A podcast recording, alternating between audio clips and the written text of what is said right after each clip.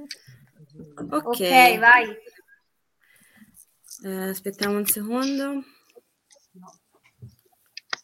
Ok, allora buonasera, eh, salve a tutti e a tutte. Io sono Sofia e sono studentessa universitaria dell'Università di Siena. Insieme a me eh, stasera ci sono altri membri del nostro gruppo, ovvero troviamo Chiara, Aurora, Cristina e Nicola ed insieme stiamo svolgendo un progetto eh, che tratta il tema dell'autodeterminazione nell'ambito dell'interruzione volontaria di gravidanza. Eh, stasera faremo una live eh, dove abbiamo il piacere di ospitare due attiviste, nonché ginecologhe eh, di ProChoice, che stasera ci parleranno del legame eh, tra la contraccezione e l'interruzione volontaria di gravidanza. Eh, sottolineiamo che se eventualmente ci saranno delle domande nelle chat, eh, lasceremo un piccolo spazio in fondo alla live per far rispondere alle domande. E lascerei la parola alla dottoressa Toschi, perché la dottoressa Fantini in questo momento è assente, poi ci raggiungerà. Contrario. Sbagliato, al contrario, la dottoressa, la dottoressa Fantini, la dottoressa Toschi in questo momento non c'è, e quindi si presenterà e entrerà poi nel vivo della live parlando di che cosa sono le contraccezioni, come si sono evolute nel tempo, quali tipologie esistono e come funzionano. Quindi le lascio la parola, dottoressa. Cercherò di essere breve anche se non mi è semplice. Intanto vi ringrazio, visto i miei capelli bianchi, di essere accettate in un gruppo di giovani e la, vorrei portare una vecchia esperienza di una che fa eh, lavoro in consultorio da 40 anni e quindi si occupa di questi argomenti insieme alla collega Toschi da 40 anni. Allora, prima cosa che vorrei dire sulla contraccezione. Siccome mi hanno chiesto di spiegare un po' la contraccezione, io cercherò di essere breve, spero. Però siccome sono vecchia, mi piace la storia. Allora, la storia funziona così.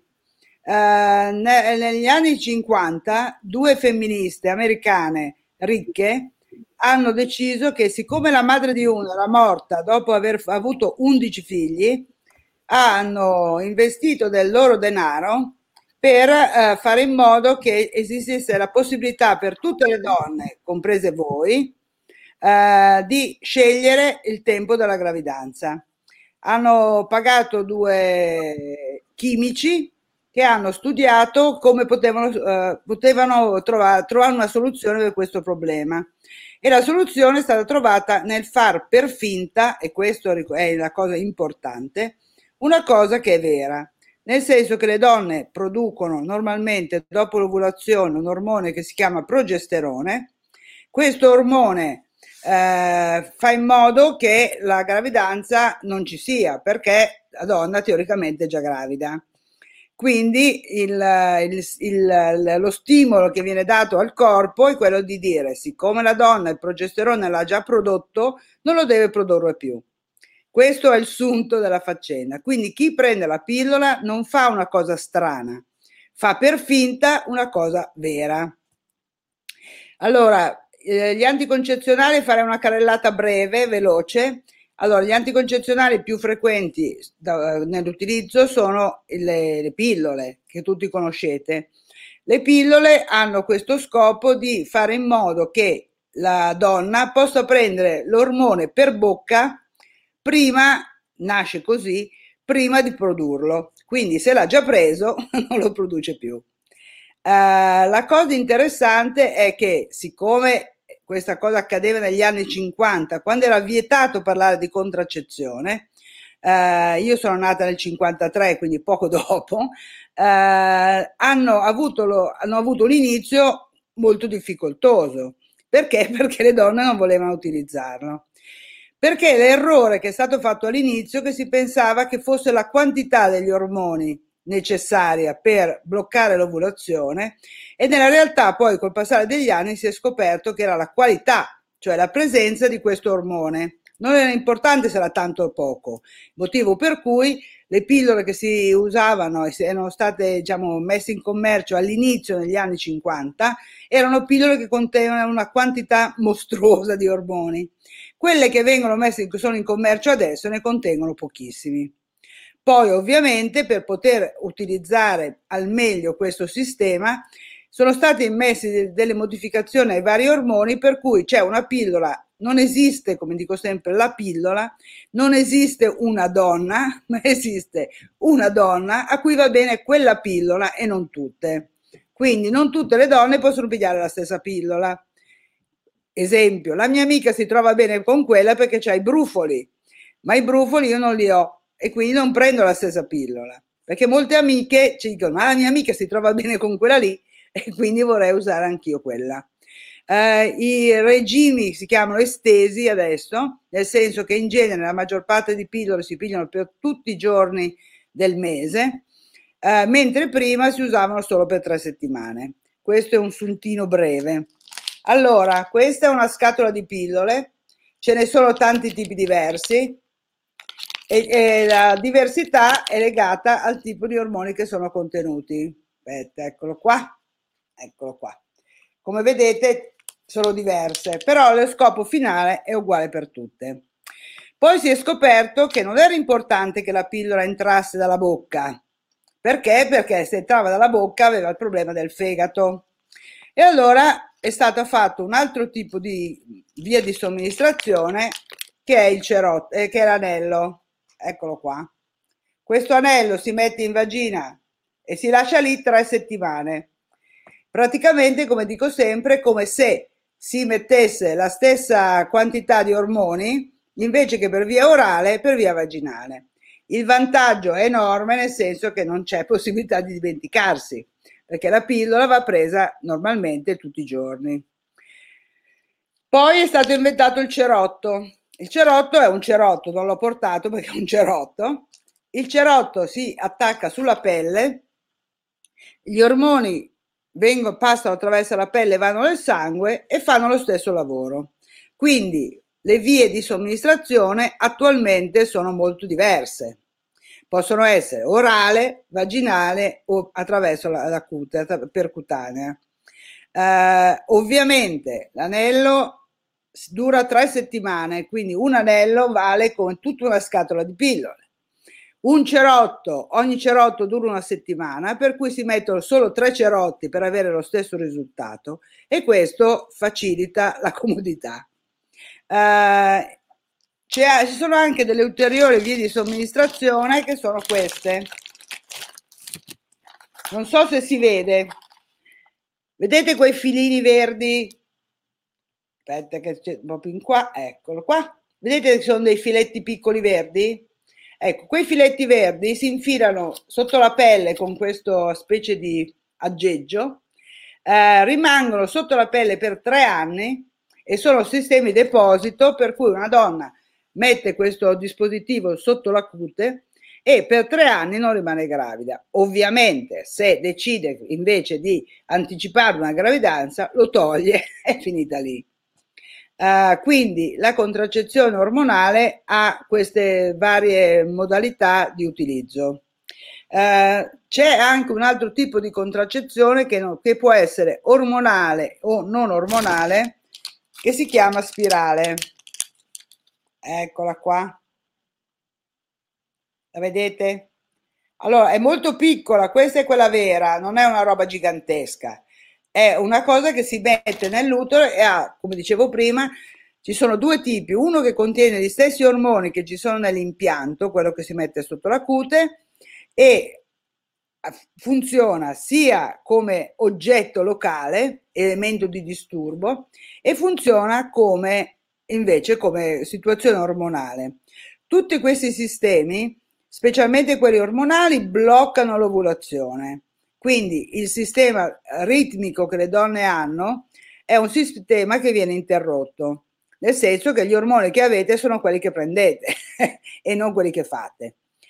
La spirale invece, l'altro tipo, che è una spirale con un fi- fatta uguale e ha un filino di rame, quella non ha ormoni, non produce il blocco dell'ovulazione, ma modifica l'ambiente del, interno dell'utero che fa in modo che la gravidanza non possa iniziare. Quindi è un sistema completamente diverso. Eh, le spirali hanno tante misure, sono forme diverse, possono, li possono mettere anche le donne che non hanno mai avuto figli. Eh, però appunto sono sistemi che durano 5 anni, 3 anni, quindi hanno diciamo un, un periodo di utilizzo, si mettono una volta e, e funzionano per tanto tempo. Le pillole invece vanno prese tutti i giorni. Il difetto della pillola è quello. La domanda che mi sento fare tutti i giorni è: devo smetterla? Allora, una cosa su cui vorrei dare un, piccolo sottolineare, diciamo così, è questo: che le donne prima della mia generazione, come forse sapete, facevano 8-10 figli nella vita. Quindi se voi moltiplicate per ogni gravidanza facciamo un anno invece che nove mesi, poi allattavano per un anno, queste donne avevano 80 mestruazioni in tutta la vita. La donna moderna ne ha più di 300. Allora, le donne attuali sono convinte che avere le mestruazioni tutti i mesi sia naturale, perché me lo sento dire tutti i giorni. Il problema è che non è naturale, perché la donna non è fatta per avere questa ciclicità mensile. Viene, ce l'ha mensile attualmente perché di figli ne fa 0, 1, al massimo 2, raramente 3. Quindi ci sono degli studi per vedere quali patologie attuali sono legate a questa ritmicità che non è naturale, mentre tutte le donne la considerano naturale. E questo è una cosa che che è molto difficile da pensare, però se voi pensate come erano le vostre bisnonne, vi rendete conto che quel che sto dicendo ha un senso e non è una follia. Esistono anche delle pillole anticoncezionali che contengono un ormone solo, che si chiama progesterone, che sono fatte così, comunque sono sempre pastiglie, tali e quali le altre, che bloccano l'ovulazione e non fanno venire le mestruazioni. Queste pillole sono molto indicate per le donne che hanno i dolori mestruali, quelle che non possono andare a lavorare, quelle che pigliano le pastiglie e non gli va via niente. Perché queste donne rischiano una cosa che adesso non posso approfondire perché se no non finiamo più, eh, che si chiama endometriosi. L'endometriosi, è, forse ne avete sentito parlare, è una cosa che può capitare, è legata a una caratteristica genetica del corpo di quella donna lì e quindi se usa un anticoncezionale per non avere una gravidanza e per non avere neanche le mestruazioni, non rischia questo problema e questo problema può dare sterilità. Quindi la pillola, oltre ad avere la funzione contraccettiva, può avere in molte donne una funzione terapeutica, che è quella. Che elimina le, può eliminare i brufoli, può togliere i dolori mestruali, può eliminare i mal di testa che possono venire nel periodo premestruale che molte donne hanno. Quindi il, tutto il riassunto di questo discorso è dovete prendere la pillola data da uno specialista e non data dalla vostra amica, perché potreste avere dei vantaggi che altrimenti non avreste. Eh, sono stata abbastanza chiara? è abbastanza, sì, grazie. abbastanza concisa. Poi l'altra sì, cosa invece importante è ricordare che un anticoncezionale utilissimo è il preservativo, che non l'ho portato perché tutti credo l'abbiate visto almeno una volta, eh, ma il preservativo ha il vantaggio rispetto agli altri che eh, evita le malattie sessualmente trasmesse, come immag- potete immaginare ma il vero problema che ha è che quello che io chiamo il libero arbitrio, nel senso che bisogna metterlo, bisogna metterlo dall'inizio del rapporto e per tutto il rapporto. Se non viene utilizzato dall'inizio e per tutto il rapporto, c'è il rischio sia delle malattie sessualmente trasmesse sia del, della gravidanza. Quindi il preservativo è molto importante per quanto riguarda i rapporti, chiamiamoli fra virgolette, nuovi o occasionali, la pillola è meglio nei rapporti dove sapete con chi avete che fare, insomma, perché se no ci sono tutta un'altra serie di rischi che non si possono assolutamente dimenticare. Devo spiegare qualcos'altro o è stato abbastanza chiaro? Chiarissimo. È stato chiarissimo, chiarissimo. se la dottoressa Toschi può aggiungere oppure se no facciamo anche... Eh, adesso volevo solo dire una cosa che però tutto questo che vi sto dicendo viene recepito solo dal 14% delle donne in età riproduttiva in Italia. In Italia solo 14, 14% di donne usa un una contraccezione sicura. Il resto, insomma, fanno quel che possono fare. E siccome l'argomento è il rapporto fra la contraccezione e l'interruzione di gravidanza, chi non usa un sistema sicuro ovviamente corre il rischio di trovarsi quel che dico sempre, un bel test di gravidanza positivo, che può essere una, una notizia molto bella in alcuni casi, ma pessima in altri. E, e quindi eh, questo discorso è utilizzate un anticoncezionale, siete pregati nell'interesse della vostra vita, perché come dico sempre, la pianificazione familiare, la decisione di fare un figlio quando è il, il vostro momento è importante. L'altra cosa in attesa della collega è che però è importante anche ricordare che la capacità riproduttiva non dura tutta la vita. Perché io mi trovo tante donne che hanno fatto l'università, hanno fatto i master, sono andate in giro per tutto il mondo, alla fine si trovano a 38-40 anni che pensano se vogliono avere una gravidanza. Ricordatevi sempre che la capacità riproduttiva rimane quella di una volta, non è cambiata e quindi il periodo maggiore di maggiore fecondità è nella giovane età e la capacità riproduttiva cala con l'età, sia per i maschi che per le femmine. Per le femmine, visto che li devono fare, cala di più, perché a un certo punto intorno ai 40-45 figli non ne fanno più, i maschi qualche volta riescono a tirare più avanti, non sempre, ma qualche volta sì.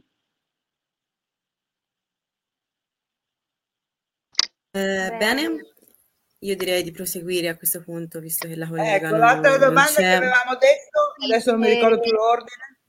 Sì, ecco, era proprio questo argomento che già in parte ha toccato, cioè il rapporto imprescindibile che c'è tra contraccezione e interruzione volontaria di gravidanza. Allora, voi tenete presente che, come ho detto, i primi contraccettivi sono stati inventati negli anni 50.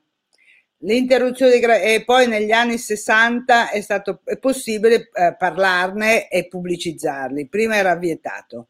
L'interruzione di gravidanza invece in Italia è possibile solo dal 78, quindi 20, più di 20 anni dopo. Eh, perché? Perché il problema è questo, che esiste la possibilità, come dicevo prima, che non vengano utilizzati anticoncezionali sicuri, che, venga, che la pillola venga dimenticata, che uno non abbia la scatola, che non preveda un rapporto, insomma, varie variabili ci sono.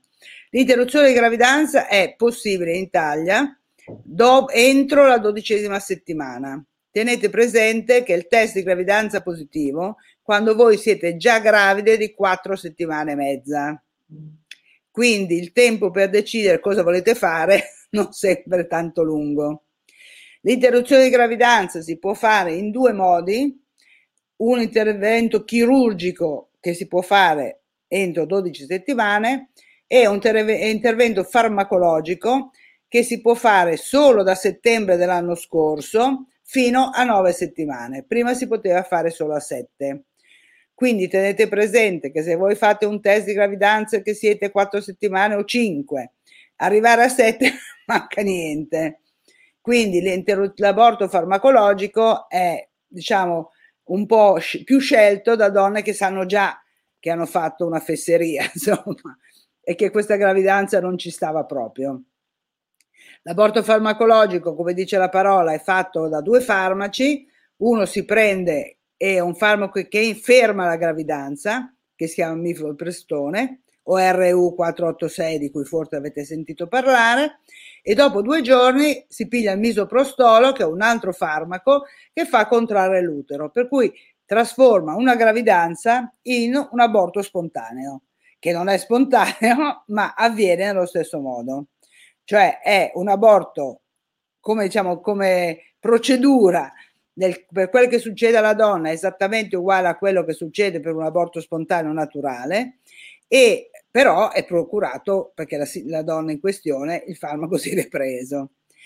Il, la, l'aborto farmacologico non è, fa, non è frequente l'offerta in tutte le, le regioni d'Italia, uguale.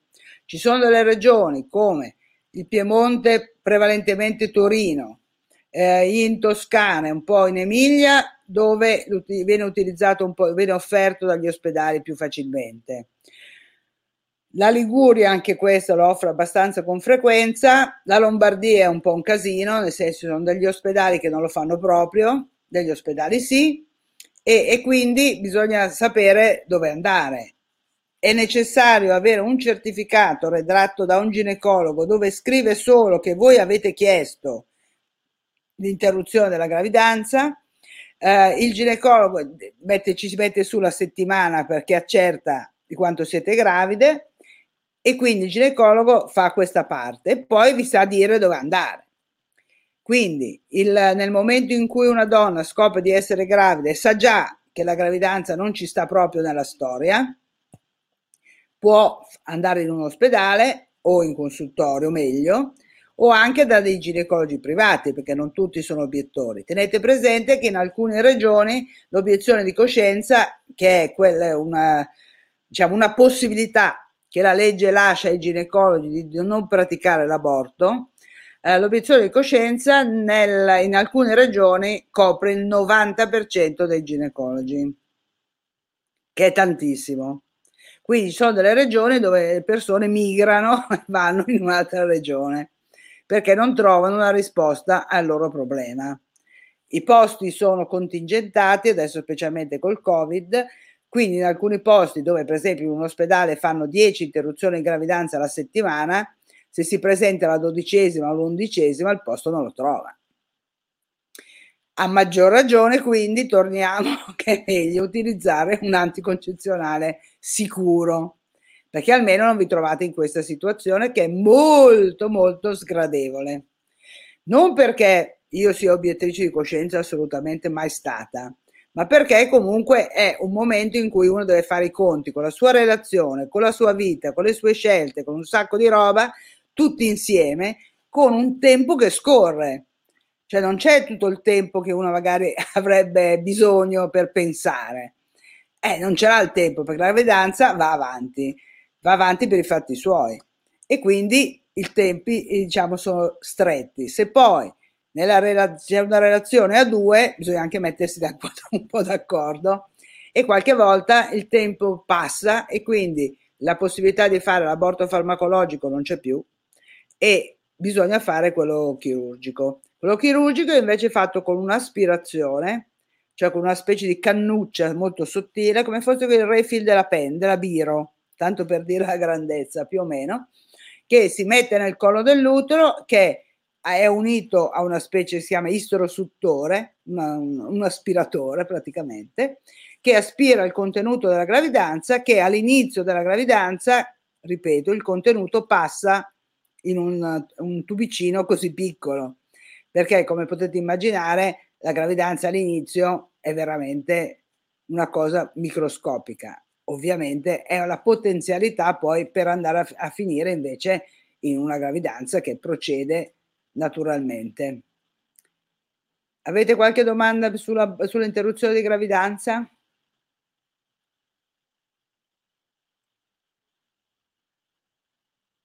Nessuno? Neanche voi? Eh, dal pubblico nessuna domanda. Credo, possa, credo possiamo proseguire con uh, i nostri argomenti della serata. Ecco, però appunto, se anche voi avete delle domande, perché io do, cerco di essere stringata, però magari salto qualche cosa, non mi sembra però.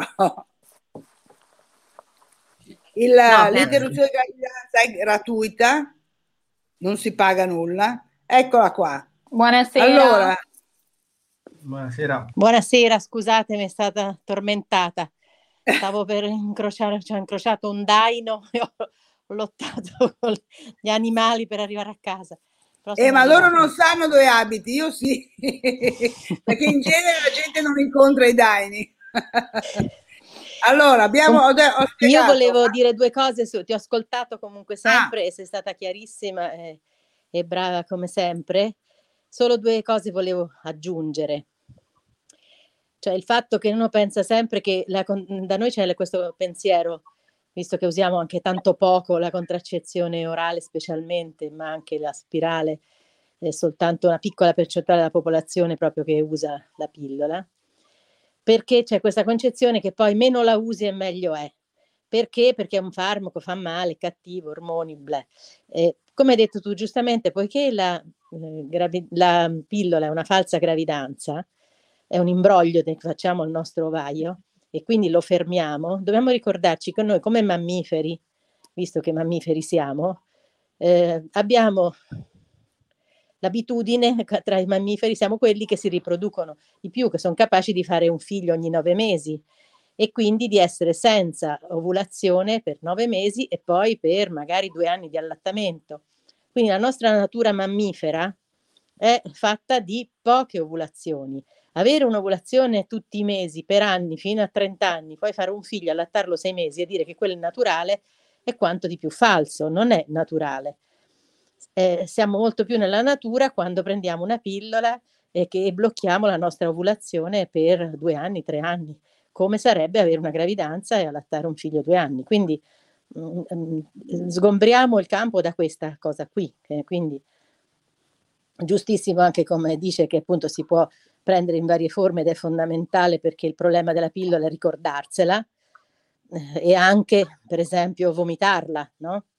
Quindi se tu abbassi il livello di ormoni sotto una certa soglia può scattare lo stesso eh, la gravidanza. Le poche gravidanze che io e la mia collega abbiamo visto sono in genere o se perché hanno vomitato, perché se la sono scordata a lungo o perché si sono presi gli antibiotici, perché quello è un altro problema l'induzione enzimatica dagli antibiotici può diminuire il livello ormonale e quindi di nuovo mettere insomma far partire un'ovulazione e quindi far restare incinta quella ragazza.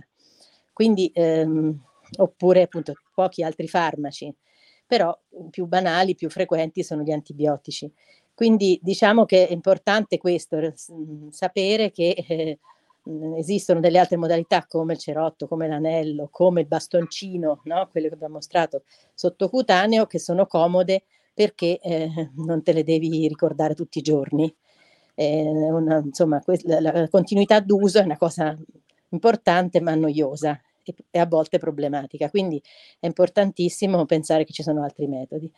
L'altra cosa che volevo dire invece sull'aborto è che eh, diciamo che ehm, tanto si può fare l'aborto fino a 13 settimane in realtà, perché se 12 più 6, 90 giorni. Certo, trovate una clinica che ve lo fa, non è facile. La legge dice una cosa, la praticaccia clinica dice un'altra, ai colleghi non gli piace fare un, un, un aborto a 12 più 3, a 12 più 5, eh, però la legge dice che si può fare. Quindi, eh, come al solito, c'è una bella differenza tra quello che sta scritto sulla carta e quello che poi si ottiene. Così come eh, non, è, non, è, possibile per un ospedale non fare l'aborto, perché la legge dice che eh, va garantito in ogni sede ospedaliera, invece sono anche il 70% degli ospedali che non fanno l'interruzione. Perché non ci si guadagna? Perché è una cosa che non fa lustro però insomma peccato che in realtà comunque rimane per esempio fino a che era solo quello chirurgico anche il secondo intervento più frequente in ginecologia ostetricia, quindi non è che proprio è una cosa che non si fa, è una cosa che si cerca di non fare, che si cerca di nascondere, ma si fa. Quindi ehm, è anche il problema, noi siamo il paese col più basso uso di, eh, di RU 486, di, di aborto medico farmacologico di cui parlava prima Daniela. Perché?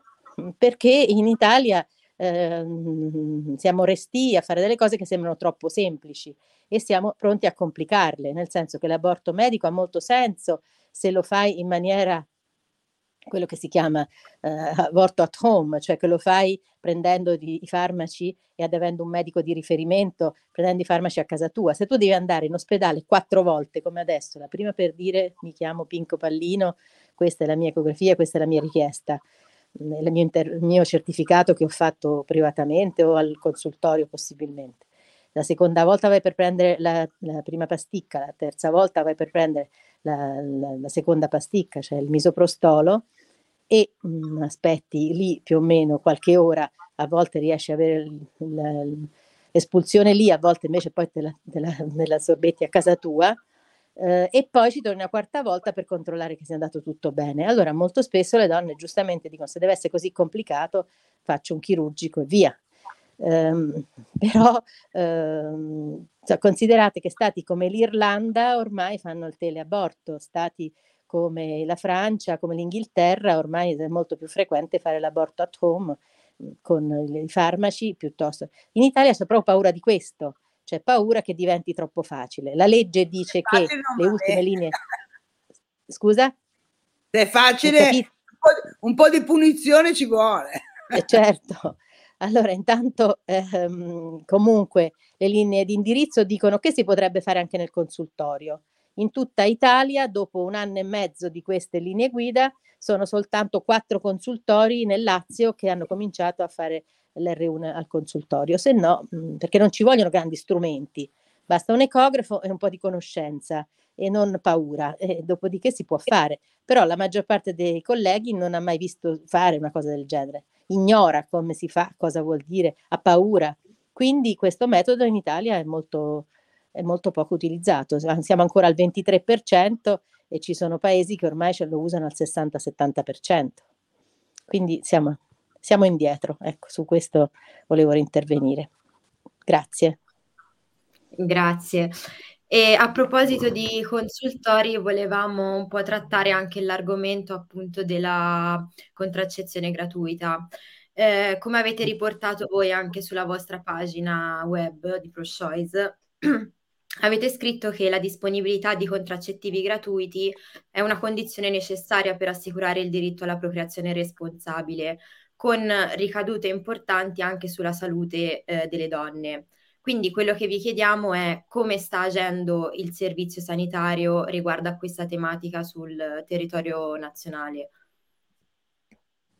Allora, la legge um, 405 del 75, noi che siamo vecchie, e io avevo 20 anni quando è uscita, la legge sui consultori, dice che la contraccezione deve essere data gratuitamente a tutti coloro che si presentano al consultorio, pure straniero temporaneamente presente. Allora, dice, anche persona che non ha la, la tessera, questo diceva la legge nel 75. Nella realtà anche chi ha la tessera, il medico, eh, ormai ha tutte le pillole a pagamento in 20, eh, su, su 20 regioni, 16 regioni sono in questa condizione. Ci sono solo quattro regioni che hanno seguito la, la legge, più o meno in vario modo. La prima è stata la Puglia, con Vendola, quindi parecchi anni fa. Eh, poi è venuta successivamente l'Emilia Romagna che ha fatto con alcune clausole dicendo che chi era disoccupata, chi aveva meno di 26 anni, chi aveva abortito, chi aveva partorito da poco aveva diritto alla contraccezione ormonale al consultorio. Eh, poi è venuto il Piemonte che ha fatto una legge simile e, e poi è venuta la Toscana. Quindi voi che siete in Toscana dovreste controllare se nei vostri consultori vi viene data gratuitamente la pillola, la spirale, i preservativi, perché come avete detto voi, anche l'Organizzazione Mondiale della Sanità dice che eh, è un diritto quello di scegliere rispetto alla propria salute riproduttiva. E per far sì che un diritto sia di tutti e non solo di chi se lo può permettere, deve essere gratuitamente, gratuito il MES definisce la contraccezione un farmaco essenziale, come so, gli antidiabetici, come gli antiepilettici, un farmaco essenziale per poter scegliere rispetto alla propria salute riproduttiva. Quindi in Italia invece viene considerato un surplus, siccome è per godersela, te lo paghi, detto in sincera in sintesi. Eh, da quando è venuta la ministra Lorenzin eh, ha levato quelle poche pillole che erano rimaste in classe A, eh, e quindi dal 2017 mi pare, ehm, sì. 17, sì, no, 2017 eh, non c'è più neanche una pillola, per cui siamo nell'assurdo in Italia che l'aborto è gratis e le pillole sono a pagamento. Cioè, è un po' assurdo, no? Cioè, siamo contrari, fanno delle leggi in cui dicono che assolutamente bisogna favorire, eh? dopodiché però non fanno una cosa per favorire, che è quella di dare gratuitamente la contraccezione e di dare formazione sulla contraccezione, perché noi possiamo uscire da cinque anni di specialità in ostetricia e ginecologia senza aver mai visto neanche mettere una spirale, né aver imparato a mettere una spirale puoi uscire da um, anni di, di, senza aver fatto un colloquio per sapere come si fa un counseling per la contraccezione, perché come diceva prima la, la, Daniela, non è che tu entra una e gli dici tenga questa è la pillola, buongiorno, o, o, fai, o guardi le analisi se tutto è a posto, ah, tra proposito, non servono le analisi per prendere la pillola.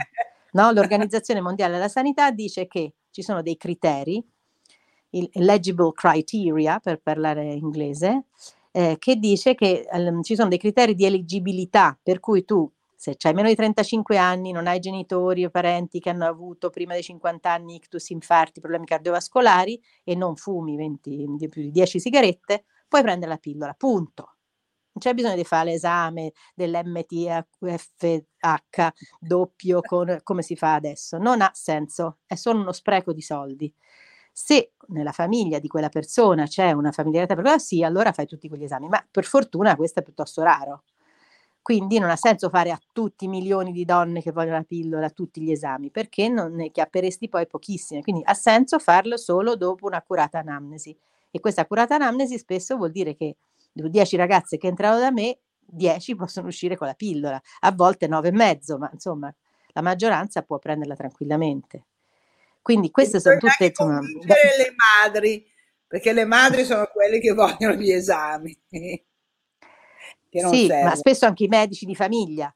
Tu dici, ah, ah, come, il medico dice, come non ti ha fatto fare gli esami? Come non te la fa sospendere ogni sei mesi? Ecco, la pillola non va sospesa ogni sei eh, mesi. gliel'ho detto anch'io. La pillola, quando la ricominci, ricomincia semmai il tuo rischio. Quindi semmai, se non ti serve più, se stai male, se fai un intervento chirurgico, se devi cominciare una terapia diversa, d'accordo. Ma se, se altrimenti la pillola, se stai bene, la prendi anni continuativamente senza problemi e questo ti fa diminuire i tumori dell'utero, i tumori dell'ovaio, eh, i tumori dell'intestino, le popolazioni che, dimostrato da ricerche epidemiologiche, che hanno preso per 20 anni la pillola, stanno, hanno un tasso, vivono più a lungo di quelle che non l'hanno presa.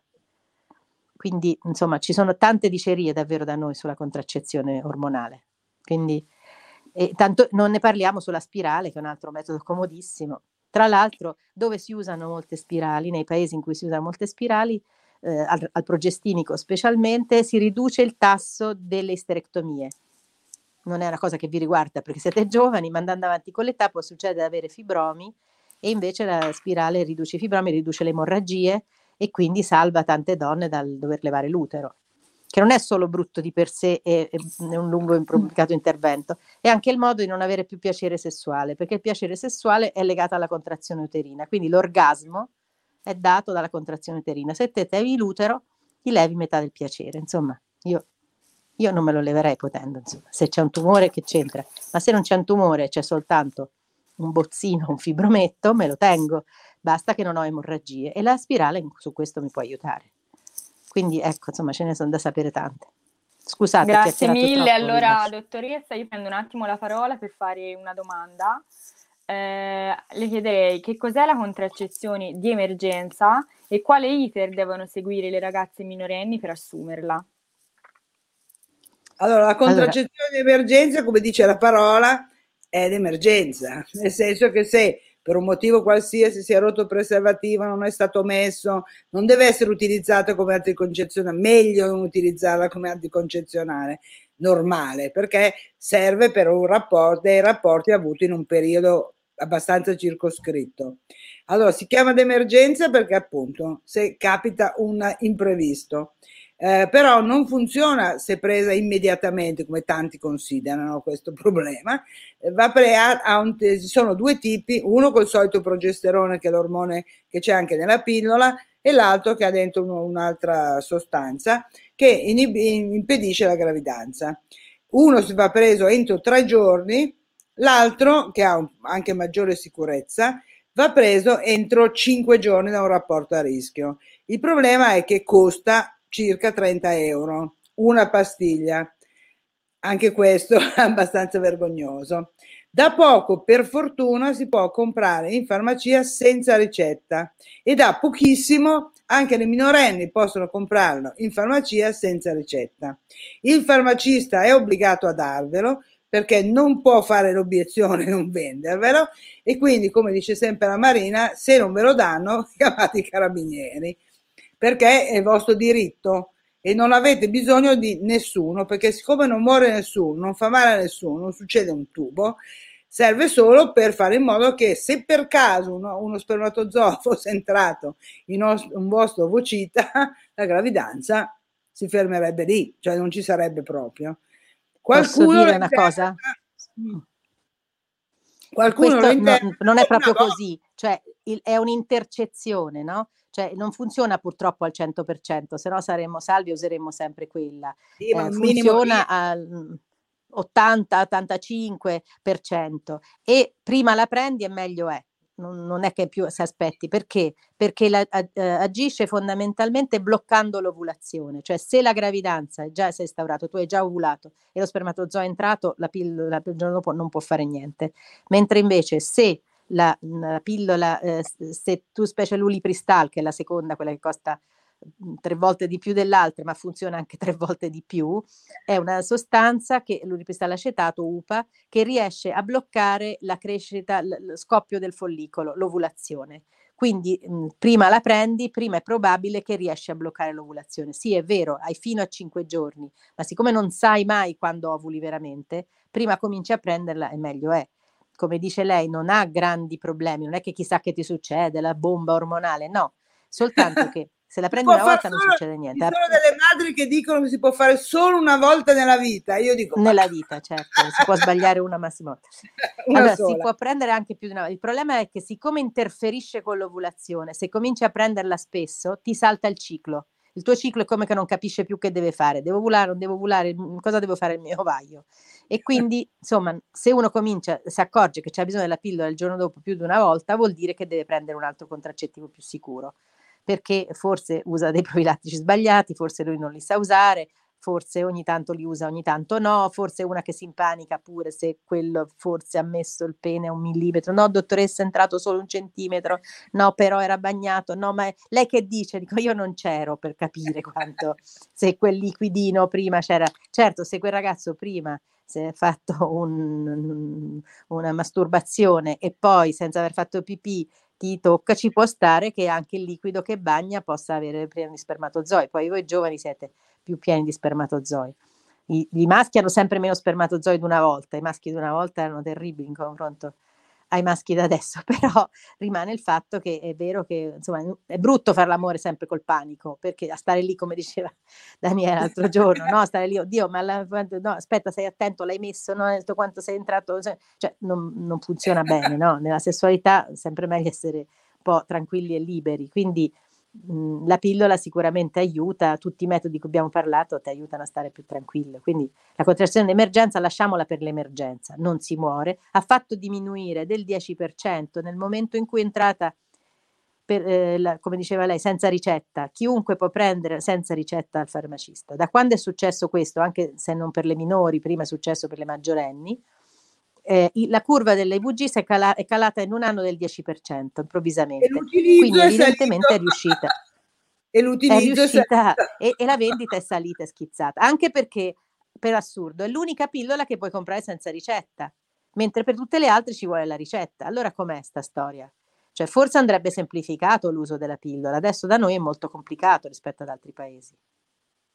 E poi, come giustamente diceva Marina, non è una, un'interruzione di gravidanza, non è un aborto, perché qualcuno dice, ah, la pillola del giorno dopo è un aborto, è un crimine, tutte queste fesserie lì.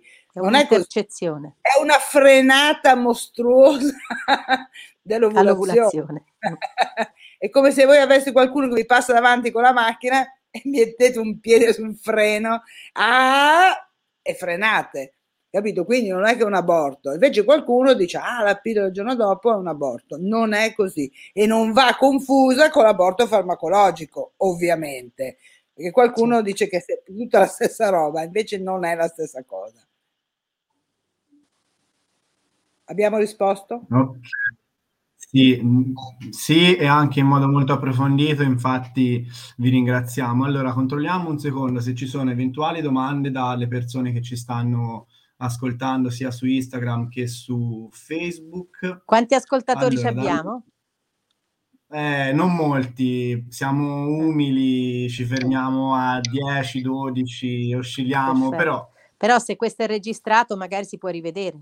Se- Sì, sì. certo, sì, sì, infatti poi lo ricaricheremo e chi non l'ha visto comunque potrà recuperarlo. Allora, dal momento che non ci sono domande, vi chiedo, dottoresse, se avete qualcosa da aggiungere che ci tenete particolarmente comunque a affrontare in questa diretta, mm, o se no, comunque, se non avete niente da aggiungere, vi Io salutiamo. vi e vi chiederei qualcosa a voi, come abbiamo avevo anticipato ieri. Vi chiederei perché non fate voi una piccola inchiesta sui consultori toscani delle vostre varie zone per vedere se la legge eh, regionale, che la delibera regionale che dice che ci deve essere contraccezione gratuita è effettivamente ottemperata o meno? E così poi ce lo raccontate Sì, voi a noi. infatti- Certo, infatti comunque ne avevamo già parlato di questa cosa e ci siamo confrontati comunque, eh, riteniamo sia molto interessante, comunque ognuno di noi poi non stiamo tutti nello stesso posto, quindi possiamo raccogliere, Eh, anche se siamo tutti in Toscana, però possiamo raccogliere comunque dati eh, nei diversi comuni, quindi è una cosa che, Eh, che faremo bene, senz'altro. E poi glielo magari portate alla cre- regione, gli dice scusate, com'è che ci sono figli mm, dell'oca bianca e dell'oca nera qui? Infatti, poi magari faremo anche un dibattito sempre con voi e ci direte cosa ne pensate. Con appunto, qualche delle assessore comunale zone. che dice che, che- che- che dovrebbe far rispettare le delibere regionali. In Lombardia non c'è neanche la delibera, per cui siamo più No, ancora avevano più- cominciato, poi hanno detto che invece i soldi li mandavano in Africa per evitare che nascessero troppi africani. Hanno fatto così in, in Lombardia. Nelle Marche fanno- hanno fatto una delibera ma non l'hanno mai resa applicabile. Fanno finta di farle e poi non si fa. Ecco. Perché il problema è che eh, le coppie e le donne in particolare possono scegliere se fare figli sì o no. Allora, quando è, è iniziata, hanno inventato la contraccezione, l'hanno inventata perché i figli erano tanti, perché sai, 12 per donna, 10 per donna è un bel numero. Adesso invece, siccome le, le nascite sono calate in modo vertiginoso, non ci Nei tengono nostri paesi, eh. Sì, sì, sì, ah, beh, certo, da noi e anche in, beh, in Europa no, del nord no, perché i figli li fanno. Allora, invece di fare una tutela della maternità con non il licenziamento, non le firme delle della dimissione in bianco e non tutte quelle cose che sapete, l'assenza dei nidi, eccetera, eccetera, eccetera, siccome fare tutto ciò costa, allora facciamo il bonus. Per cui se uno fa un bambino gli danno dei soldi che sono ovviamente pochi e una volta sola. Adesso hanno tolto anche quello lì. Quindi ci sono tutta una serie di cose che teoricamente dovrebbero facilitare la riproduzione, ma facilitare non la facilitano perché poi dopo quando uno ha preso il bonus e non c'è il bambino lo mette al nido e se no licen- la licenziano è un bel problema. E poi, come avevo detto prima, e forse, forse ha senso approfondirlo, adesso c'è il problema appunto delle fecondazioni assistite, cioè quelli che, che chiamavano nei nostri tempi bambini in provetta. Eh, perché? Perché purtroppo molte donne si trovano a cercare una gravidanza quando la loro capacità riproduttiva si è molto molto ridotta o non quasi assente. E quindi, siccome a quel punto il bambino lo vogliono fare nel giro di due mesi e il loro corpo non può fare nel giro di due mesi se non per caso, e quindi uno dei problemi attuali è il, il timing della scelta della gravidanza, che però è sempre legato a un problema politico e organizzativo specialmente. Perché? Perché il, l'organizzazione della cosiddetta coppia, perché per fare i bambini sapete che ci vogliono due persone, poi magari questi due non si vedono più, però ci vogliono due, eh, è, è, è spostato di anni. Cioè adesso le ragazze che fanno figli a 18 anni ce ne sono pochissime. Se voi pensate, chiedete a casa vostra, le vostre bisnonne li hanno fatti a 18 anni. Perché proprio l'aspettativa di vita è diverso, ma anche l'aspettativa e la tutela della maternità deve essere fatta con, per favorire, come fanno in tantissimi paesi del nord Europa specialmente, perché lì fanno i figli, hanno l'asilo nella, nella, nella ditta dove lavorano, nell'ospedale, e, e, quindi è, più, è, molto più facile gestire un bambino piuttosto che essere da sole col bambino in casa. Anche i padri hanno un anno di paternità in Svezia. Da noi si vergognano, cioè hanno qua poco, ma non pigliano neanche quello. Hanno aumentato a dieci giorni adesso. Eh, no, allora, ma c'è una... Un, eh. No, abbiamo due spunti dal pubblico. Uno è eh, Barbara che ci dice che nelle Marche non ci sono più neanche i consultori e l'altro di Vera che ci dice purtroppo non esiste un anticoncezionale sicuro al 100%. Non ho capito no, la seconda domanda. La pillola è sicura al 100% se la prendi. La sua insicurezza è legata al fatto che tu sei libera di non prenderla. Cioè ci sono delle diversità eh, di sicurezza sull'uso diciamo, teorico e l'uso, l'uso invece naturale, quello che le donne fanno. E che lì ca- casca l'asino, ma è semplicemente il fatto che uno non se la piglia, perché se se la prende incinta non ci rimane proprio. Io non è che si può rispondo sulle marche e poi vi saluto. Sulle marche io so abbastanza perché ci lavoro, vado a fare l'interruzione volontaria di gravidanza ad Ascoli dove se no il servizio non è garantito. Noi come AIED abbiamo una convenzione per fare le interruzioni di gravidanza chirurgiche, non quelle, non quelle mediche che richiedono più pre- tempo più lungo di presenza. E, ehm, quindi conosco la situazione delle marche che, come si chiama, dice il nome, si chiamano le marche, quindi ci sono tante zone delle marche diverse. Una cosa è Ancona, una cosa è all'interno come Urbino, una cosa è Ascoli o, o la Costa. Quindi ehm, eh, Senigallia, per esempio, è un consultorio che funziona molto bene ehm, alcuni altri consultori invece sono più o meno inesistenti, quindi è molto variegata la situazione, molto, cambia molto spesso e molto spesso, per esempio, come è successo per me e per altri, quando persone come noi che hanno fatto anni magari di lavoro vanno in pensione non vengono sostituite. Si tende a tagliare, tagliare, tagliare e quindi eh, nelle Marche come in Umbria, come ma penso anche in Lombardia si possa dire, c'è un problema di eh, carenza di personale, carenza di risorse e quindi siccome il consultorio non è un servizio obbligatorio, tra virgolette, non è l'ospedale che deve essere aperto 24 ore su 24, eh, si mette eh, un medico che ci sta due ore alla settimana, eh, se c'è, se il medico quel giorno non c'è, in ferie è malato, è chiuso il servizio per, per, esempio. Quindi sicuramente c'è un problema molto importante. Comunque se vuoi delle notizie precise sui consultori puoi andare sul sito del, del, dell'Istituto Superiore di Sanità che ti dà la, la situazione di tutte le regioni d'Italia. Io con questo vi saluto e vi ringrazio. Perfetto. Eh, Noi vi ringraziamo. Spero che siamo state utili. Di cuore, perché se, no, siete state utilissime, comunque avete dato informazioni veramente interessanti e che comunque possono servire ovviamente a molte, a molte persone, quindi fare informazione in questo modo può, può arrivare maggiormente comunque a, anche a un pubblico più giovane. Noi vi ringraziamo e a questo punto ricordiamo anche il prossimo appuntamento, la prossima volta che ci vedremo insieme per affrontare un'altra tematica che sarà il teleaiuto e la telemedicina e sarà un'altra occasione per eh, un dibattito e per fare anche lì informazione. Vi ringraziamo e vi Grazie auguriamo a voi. buona serata. Arrivederci. Grazie Arrivederci. a voi. Ciao. Grazie, Grazie a chi ci ha seguito. Grazie a chi ci ha seguito.